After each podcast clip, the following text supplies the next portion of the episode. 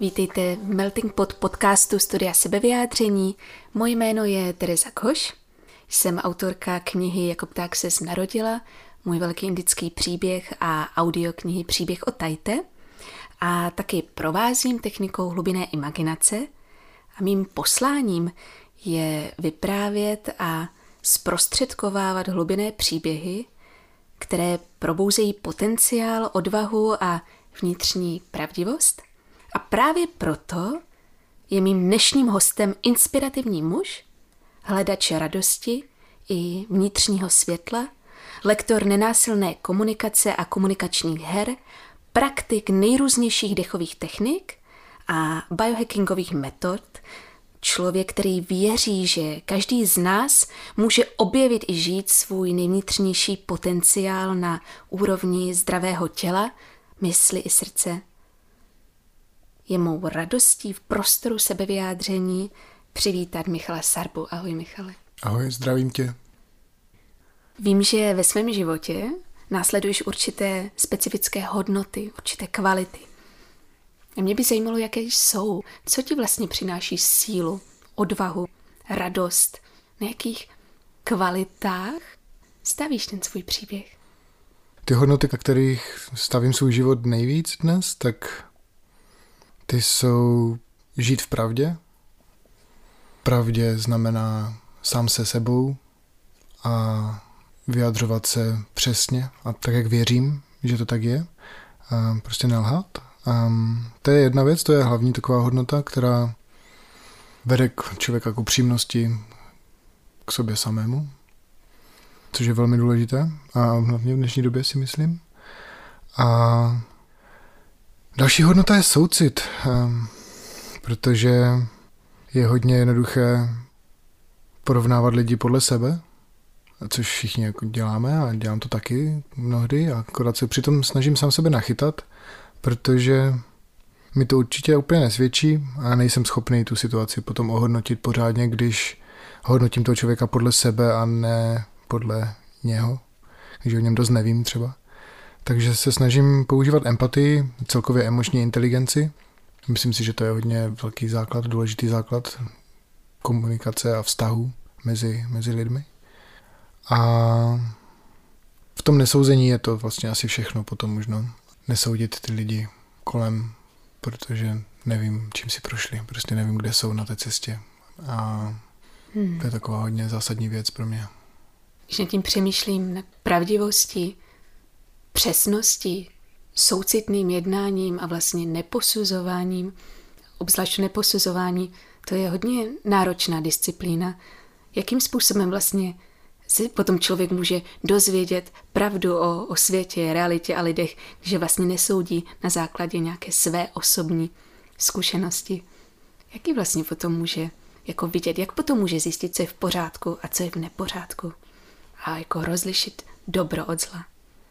Snažím se pozorovat svět bez filtru, bez nějakých přesvědčení, které jsem si převzal.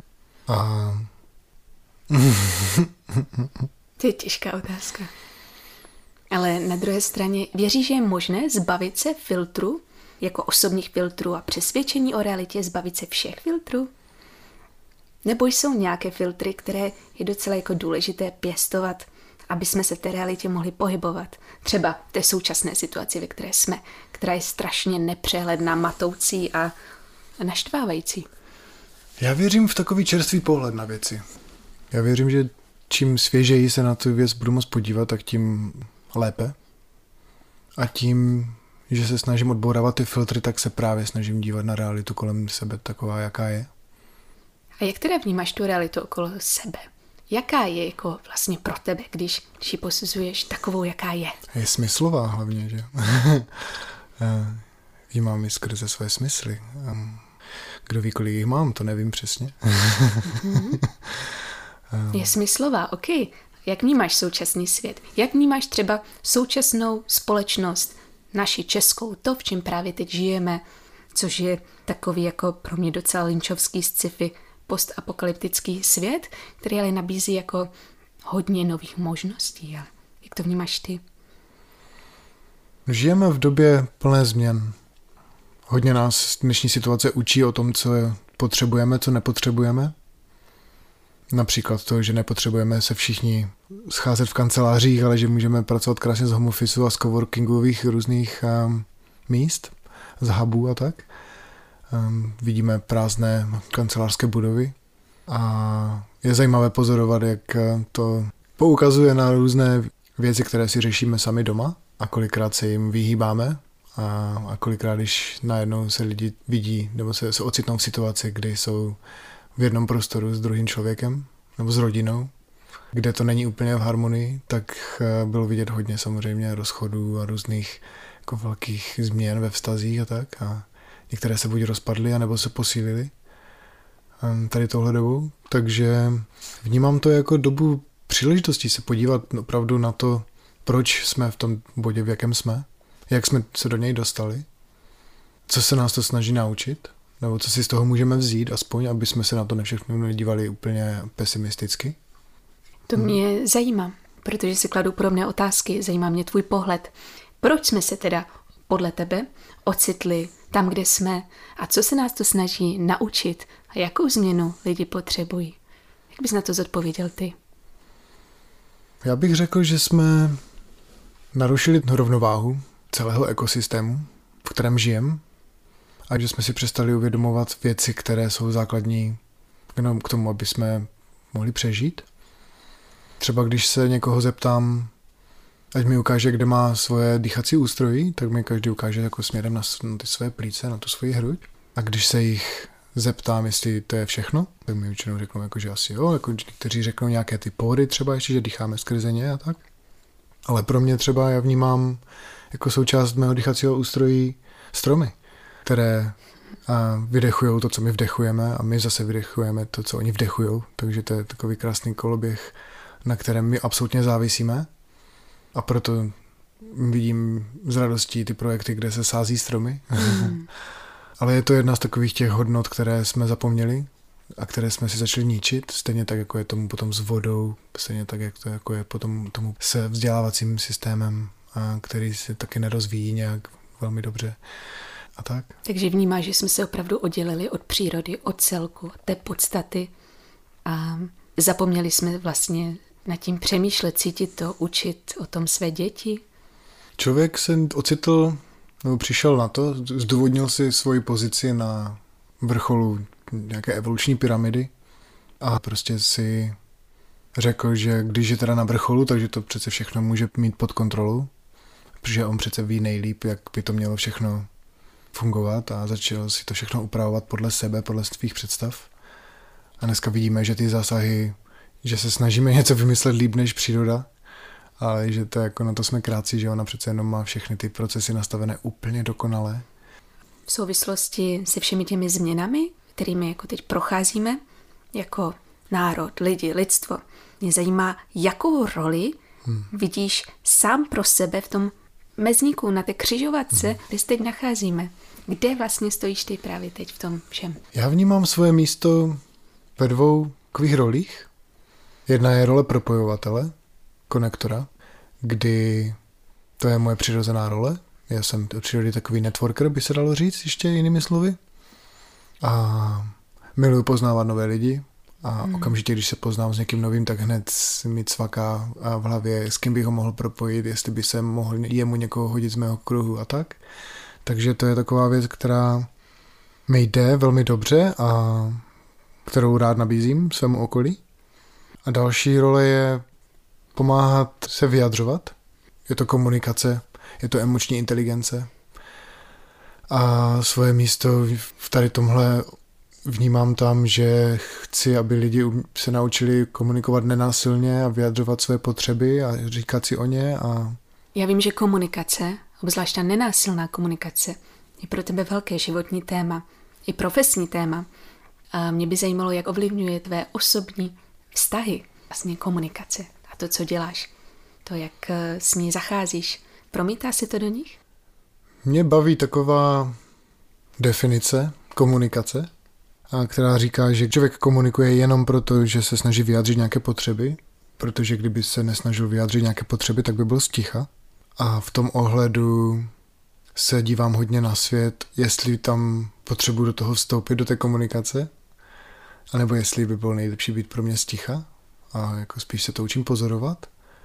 Vnímám hodnotu té komunikace úplně jinak, než jsem ji vnímal dříve třeba. A jak můžu to komunikací absolutně měnit všechno prostě a kolem. A okamžitě můžu situaci eskalovat nebo zase odlehčit, že? Nebo mám vždycky volbu, jak se k něčemu postavím, jaké interakci. Každá interakce je komunikace, verbální, neverbální. To, že mm-hmm. jsem sticha, jako něco, něco tím komunikuju. Mm-hmm. Takže vnímáš, že to nějak uh, pozitivně nebo naopak negativně ovlivňuje tvoje vztahy osobní v životě? Vlastně tady tahle cesta komunikace? Nevím, jestli to přímo usnadňuje.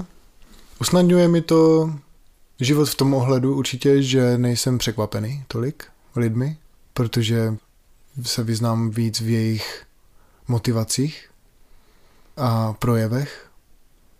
No a taky jsem se naučil naslouchat a stala se ze mě, no když vždycky ze mě byla taková vrba pro přátele, kdy si lidi prostě ke mně přišli vypovídat o svých problémech a, a bylo to tím, že jsem je nesoudil zpátky a že jsem aktivně naslouchal, protože mě zajímají příběhy.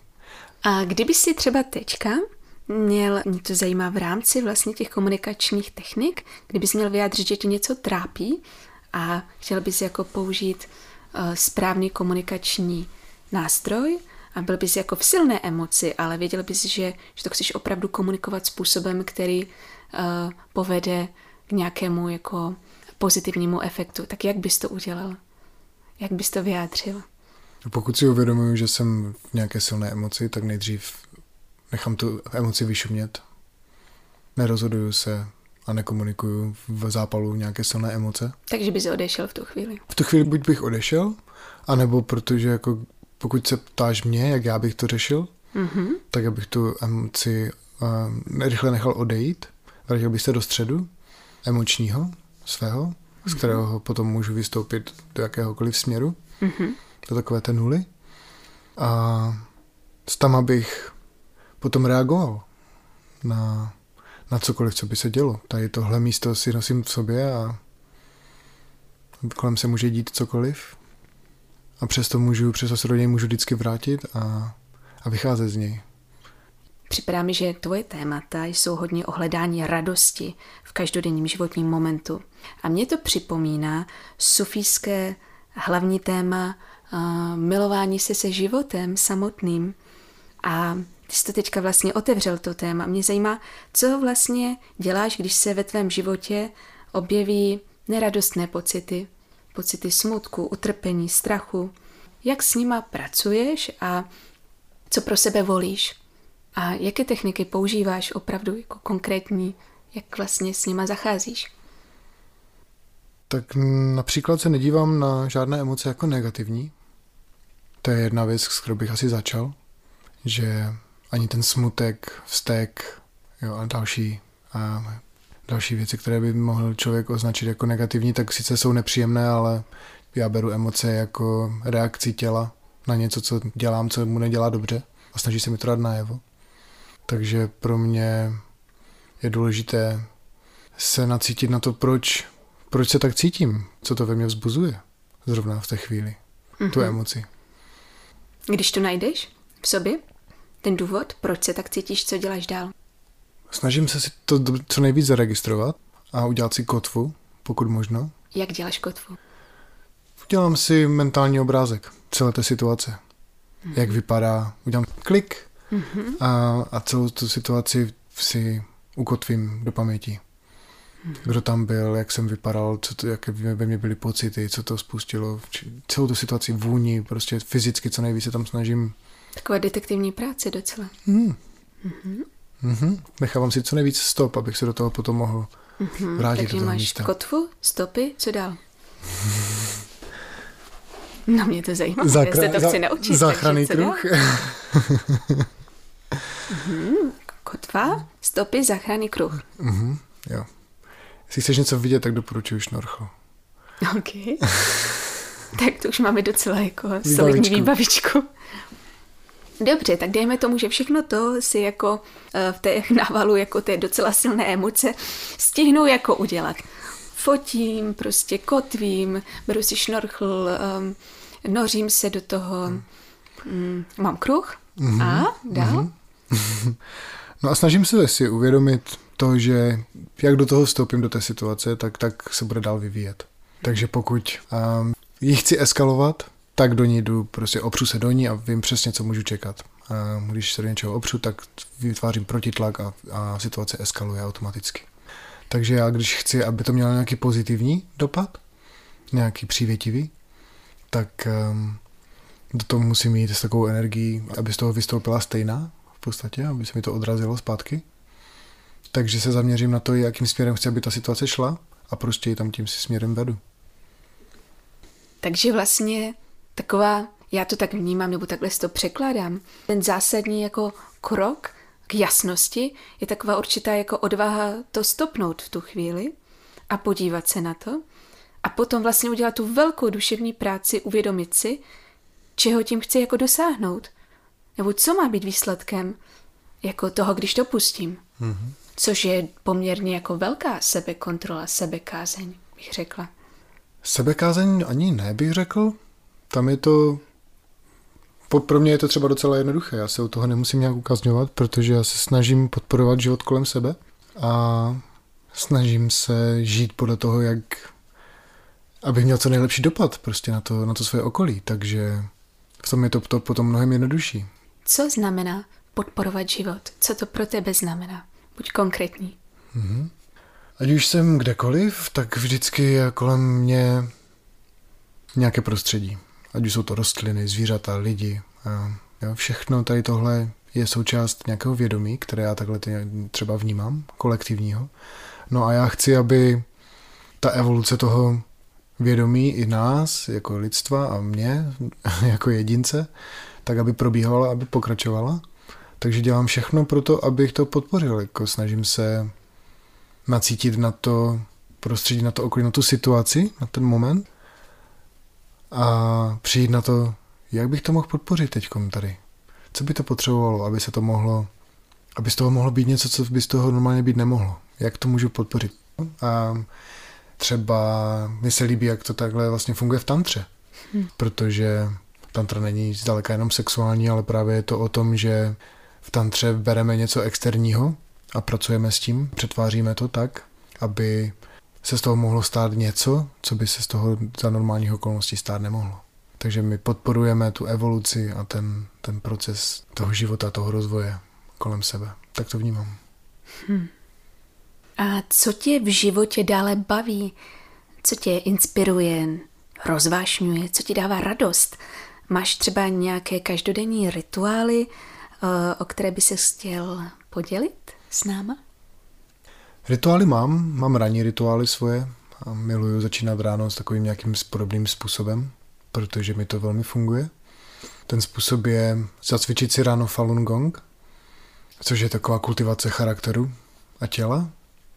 A z té právě vychází i ty hodnoty té pravdy a soucitu a snášenlivosti, podle kterých žiju. Ale taky je to cvičení, které zabírá hodinu asi a je to na aktivaci fyzického těla, lymfatického systému, propojení, vyvážení energií a tak. Takže to dělám a pak rád dýchám. Existuje spousty, spousty různých dechových technik. Já se s nimi rád brouzdám. Rád objevuju různá zákoutí tady toho, co to nabízí vlastně ten dech. A je to svět, který mě strašně baví. Protože se v něm člověk dostává do neuskutečných hloubek sebe sama a jsou to tak hluboké meditativní stavy při tom, že ještě zdaleka nevím vůbec, kam mě to ještě může přivést a jsem z toho nadšený prostě. a pak je to otužování, takže studená sprcha minimálně, nebo radši do řeky nebo do jezera, protože věřím, že se skládám ze tří částí, z nějaké fyzické části a z mysli a, a z ducha a všechny tady tyhle tři části musím podporovat a, a starat se o ně a aby ta trojnožka, kterou oni tvoří, tak aby se nekývala nějak um, hmm. a byla stabilní pěkně. Takže tady tyhle věci plus do toho různé sem tam cvičení z kettlebell a tak. Dělá mi radost to, že jsem funkční, že jsem hmm. schopný reagovat na to, co život na mě háže a adekvátně a že mě nic nemusí zastrašit jenom proto, že by mi to tělo třeba nedovolovalo, nebo mysl, emoce, nebo něco chci být takový jako ne, neovlivnitelný tím okolím. A radost mi dělá každý moment, tak nějak, no. Když se podívám kolem sebe a můžu to jenom pozorovat, a to dění kolem, dělají mi obrovskou radost děti, samozřejmě, čistá energie a pozorování a objevování světa. Um, a obrovskou radost mi dělá, když za mnou někdo přijde s nějakým problémem a odchází potom a trošku mu září oči, protože jsem mu pomohl třeba nějak vyřešit. Um, nebo aspoň mu ukázat cestu. Být takový, takový maják. Bych se ještě moc ráda vrátila k tématu dýchání a dechu, protože taky mě si k dýchání tak trochu jako přivedl znovu a je to úplně fascinující téma. Moc by mě zajímalo z tvého úhlu pohledu, jestli se různé dechové techniky může opravdu naučit každý, jak moc je to blahodárné, proč je to tak důležité, proč je to tak opojné. Řekl bys k tomu více, prosím? Hmm. Já svět dechu jsem objevil před pár lety a jeho rozmanitost a jeho obsáhlost a jsem začal teprve jako objevovat. A pořád, i dneska se cítím jako ještě pořád takový začátečník docela.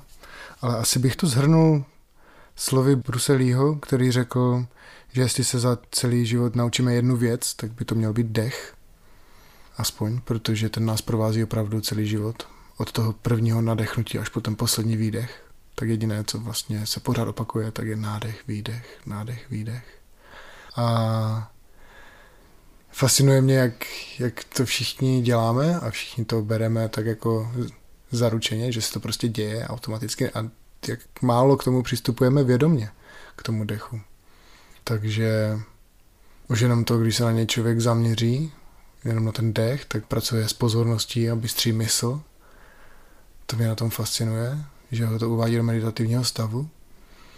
Když jdu do zádrže dechu, tak mi to posiluje imunitní systém a obnovuje to buňky v těle, což je skvělé. A asi nejkrásnější na tom je, že se člověk může dostat do stavu změněného vědomí, hmm. kdy se může propojit se svým vlastním vnitřním světem a tak jako s celým vesmírem, s tím vědomím, takové to, které nás propojuje všechny, tak se může napojit až tam a najednou mu je všechno jasné a má absolutně mentální čistotu, jasnost. A dokonce nás dech může zavést až tam, kde by nás třeba zavedla, zavedla cesta s nějakým šamanem a s jeho medicínou nějakou. Což je úplně vrchol pro mě, že si člověk může vybrat, jestli půjde cestou za šamanem někam do Peru, do Jižní Ameriky a na nějakou medicínu. Což samozřejmě je skvělá cesta taky. A, a nebo jestli půjde do sebe, nasadí si sluchátka, nebo prostě vezme si nějaké tibetské mísy nebo něco a půjde do meditace a, do, a začne pracovat s dechem. Což ho může dovést opravdu na úplně stejné místo, co jsem byl opravdu velmi překvapený. Hmm. Přiznám se, že to zní extrémně lákavě. Dobrodružně. Je to obohacující. Asi každý, koho jsem k dýchání přivedl za poslední dobu, tak um, se opakují pořád ty stejné slova z těch úst těch lidí a to je proč jsem to nezačal dělat dřív? Hmm. Proč už žiju tolik let bez toho, aniž bych věděl, co všechno je možné s dechem dělat? A ti lidi, které jsem k tomu přivedl, tak provádí dechové techniky každý den teď, ať už je to se mnou, nebo sami. Um, je to krásné vidět to. Mi napadá doporučit posluchačům v tomhle lockdownovém karanténním období ideální příležitost na návrat k dechu, k dýchání. Absolutně, absolutně. A hlavně jako dech je spojený s emocema, s celou fyziologií těla, takže všechno, jakákoliv změna fyziologická nebo emoční se nám projeví okamžitě v dechu. A my se, to, my se můžeme podívat, jak se nám zastavuje dech, když jsme vystrašení, nebo prostě jo, dech, dech je tady tím vším ovlivněný. Já to můžu zvrátit skrze ten dech zase. A já nemusím se zaměřovat ani na tu emoci, ale zaměřím se na ten dech a tím vlastně vykanceluju tu, tu emoci, vyruším ji a funguje to i takhle. Teď mám pro tebe takovou kreativní, možná hravou otázku. Kdyby tě právě teď navštívila zlatá rybka a dala ti obligátní možnost splnit ti jakákoliv tři přání, co bys jí řekl? A vaš svá slova mimochodem možná tě slyší. Moje první přání by bylo jednoduché. Kež jsou všechny bytosti šťastny, protože to je ta krása toho života, ta svoboda. A uvědomění si toho, že moje svoboda končí tam, kde začíná svoboda někoho druhého, to je taky důležité, takže ať si nestojíme v cestě k, ehm, ke štěstí jeden druhému. To by bylo první přání. A druhé přání by bylo, aby jsme si uvědomili, jak funguje výchova dětí a jak děti imitují nejvíce své rodiče, své okolí. Takže to, co jim ukazujeme, tak, tak oni potom opakují a berou to za, za nějaký normál, za nějaký standard. Takže bych si přál, aby si rodiče uvědomili a, a blízké okolí malých dětí uvědomilo, jaký na ně mají vliv. Jak málo může stačit k traumatu. Tak to, to by bylo moje druhé přání. To by hodně pomohlo nový, dalším generacím. A třetí přání, ať um, to by bylo čistě sobecké. a to, ať dosáhnu toho nejvyššího možného bodu a ve svém osobním rozvoji. Díky a staníš se. Je něco, co bys chtěl vzkázat, možná připomenout lidem, kteří tě právě teď poslouchají a možná jim není moc dobře ze situace, ve které se nacházejí, možná jsou nemocní nebo jinak bezmocní. Jaký krok by sami pro sebe mohli právě teď udělat? Ta situace je velmi stresová, v které dnes mnoho lidí žije a pokud nás poslouchá někdo, kdo to vnímá hodně, silně, by si mohl pomoct, tak je opravdu vrátit se třeba k tomu dechu protože mm-hmm. to je něco, je to, je to krásná pomůcka, je to krásný nástroj, který nás vůbec nic nestojí, a jenom pár minut času, vyloženě, nic víc. a je to jednoduchá práce, nenáročná fyzicky. Samozřejmě, když se člověk do toho opře, tak může to být i jako fyzicky docela náročné a nějaké takové holotropní dýchání a tak, ale jinak to je úplně jemňoučká prácička a zase člověk si v tom může nastartovat na ten den, může se vyklidnit, vyrelaxovat po celém dni, aby, se, aby mohl usnout. Um, ano, může se zbavovat fobii a pocitu úzkostí a všeho možného s dechem, takže vřele doporučuji, dýchejte. Hm. Michale, děkuji ti za světlo, které jsi vnesl do dnešního studia sebevyjádření. Ráda bych taky odtajnila, že jsi taky tvůrcem svého autorského podcastu Maják, který si už brzy budeme moci poslechnout. Chtěl by si k tomu něco prozradit? Hmm, tak je to taková novinka, a, tak když už to teda práskla, tak dík. a, ano, je to maják, který připravuju tady na stejné platformě, jako je tvoje studio sebevyjádření, na platformě Melting Potu a zaměřením majáku je osobní rozvoj a, a biznis. A jde mi o propojení dvou světů. Jde mi o propojení duchovna a materiálního světa. Oba dva světy potřebujeme propojit opravdu k tomu, aby jsme se mohli dostat z té šlamastiky, v jaké jsme jako společnost. Mm-hmm. Um, proč maják? Protože se snažím být majákem hmm. sám. Když už bych se definoval jako něco, tak by to, bych, by to mohl být maják. Protože funkcí majáku je posvítit do tmy člověku, který hledá cestu. Takže to se snažím dělat, to mě baví. Sdílím své zkušenosti a vítám hosty do majáku, kteří tam vnáší své světlo a vnášíme světlo do různých témat. Takže spoustu, spoustu zajímavých věcí, a spoustu zajímavých hostů v angličtině a v češtině. A máme záběr trošku i do zahraničí a tak. A a moc se na to těším. Takže pokud bude někdo hledat inspiraci v té dnešní době a trošku nějakého toho světilka, tak uh, si může pustit maják brzy. Taky se těším na tvůj maják, věřím, že i posluchači. Díky, že jsi nám dneska zasvítil na cestu a všem posluchačům přeju, aby měli vždy sílu a odvahu vidět, cítit a následovat svou nejvnitřnější pravdu, i kdyby si celý svět myslel opačné. Buďme bytělí, pružní a laskaví, hlavně k sobě samotným a s tím, co se s váma loučí Teresa Goš. A ahoj Michale, díky moc za tenhle rozhovor. Hezký večer, díky.